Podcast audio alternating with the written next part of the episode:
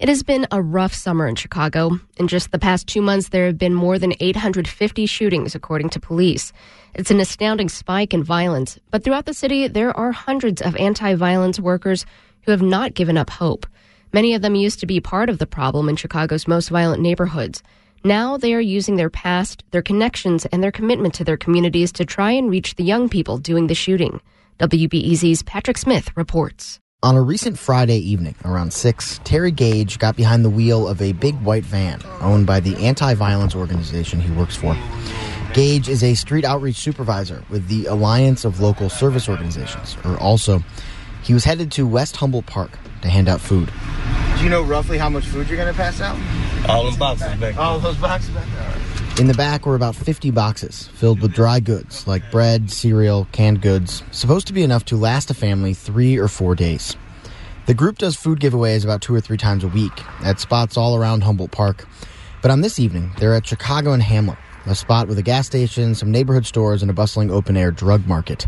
They're here for a very specific reason.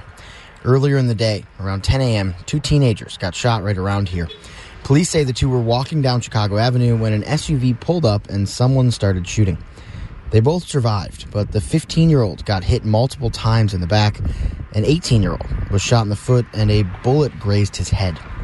Tony Rags, the manager of the Safe Streets program for ALSO, is helping Gage with the food handout. He says it was important for them to counteract this jarring moment of violence with an act of goodwill and togetherness. It lets the community know that we're bringing a sense of calm back to the community, um, making it a safe place again, and try to diffuse the situation at hand. While we're out, people come up to them to tell them about the shooting earlier, but they already know all about it. Rags and Gage were out on this corner hours ago, immediately after the shooting, along with their lifelong friend and fellow street outreach worker, Frederick Wallace. It was in the morning. Um, several people called. Hey, this is what's going on. This is what's happening. Like res- residents? Yeah, and just people that we know in general. I mean, it's only like three, four blocks from where I live. They started working. The victims had already been transported. So we just try to gather as much information as we can to try to diffuse it and make sure that another situation doesn't happen behind that one. Rags says it took only a few minutes for them to learn which gangs were involved in the shooting.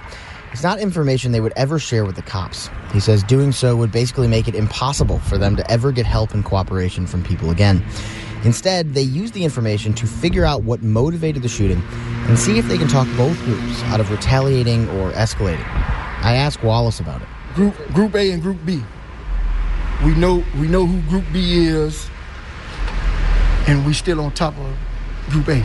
And so have you you have you been able to talk with Group A and Group B? Yes.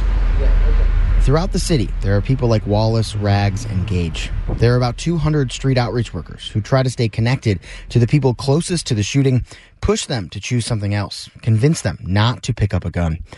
There's a loose network of the different anti violence organizations operating, mostly on Chicago's west side and south side. They get training and other support from a big umbrella nonprofit called Metropolitan Family Services. Recently, this collection of outreach organizations got a grant of about $6 million from the city of Chicago.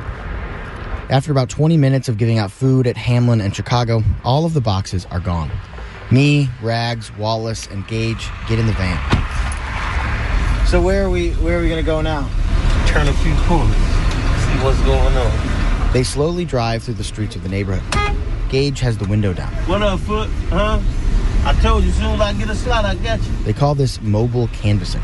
We patrol the neighborhood, so while we out here, we run across And sometimes we, we'll, we'll get wind of something going on, and we'll get on the front end of it, and that'll stop the shooting from happening.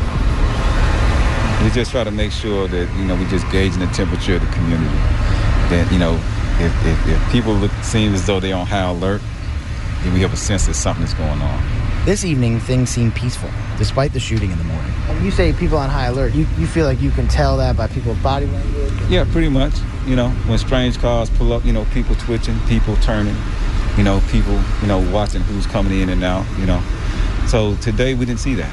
We saw people just having a good time, enjoying the weather. You know, you notice a lot of people sitting on lawn chairs today. That's a sense of calm. Rags says him and Gage and Wallace, the three of them went from being the hurt people who hurt people and terrorized the neighborhood to working together to try and stop the violence. Wallace says the violence is different now from when they were running the streets. It's not driven by battles over drug turf, and shootings are not ordered by high ranking gang leaders. It's more, it's more disrespect and silly stuff.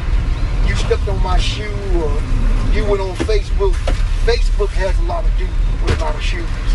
You went on Facebook and said, F my dead homie. They don't care about no man, period. That makes it a lot harder to predict and a lot harder to prevent.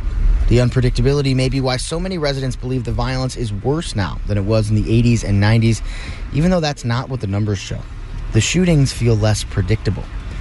As we drive, Gage honks at a group of young men standing on a corner.